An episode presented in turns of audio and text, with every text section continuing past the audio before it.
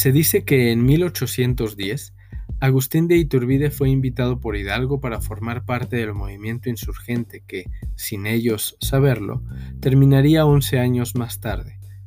En un principio, Iturbide se opuso a las causas independentistas y hacia 1820 combatiría en el lado realista contra ellas. Finalmente, se reconciliaría con los insurgentes, dirigidos por Vicente Guerrero, quien pondría sus tropas a su disposición, y en 1821 firmaría el Plan de Iguala.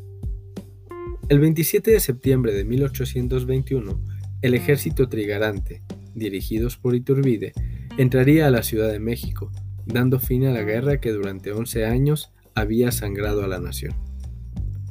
De finales de septiembre de 1821 a mayo de 1822, México fue una monarquía constitucionalista.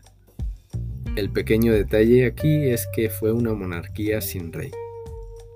Mediante el Plan de Iguala se establecía finalmente la independencia de México, el reconocimiento de la religión católica como la única permitida y el establecimiento de una monarquía constitucionalista.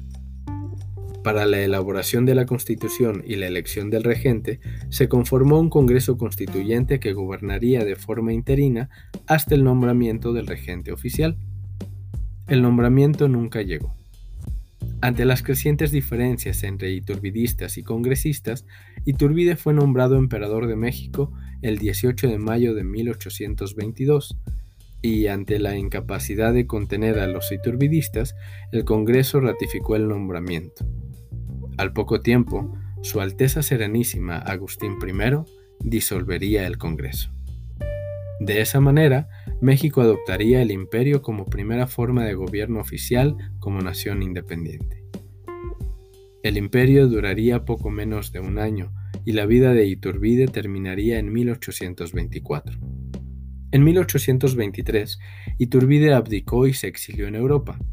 Sin embargo, ante los rumores de que había grupos españoles en México intentando reconquistar las colonias, Iturbide regresaría a México en 1824 con el fin de defender a la nación, sin saber que había sido declarado como traidor a la patria y, en caso de pisar territorio mexicano, sería considerado enemigo del Estado.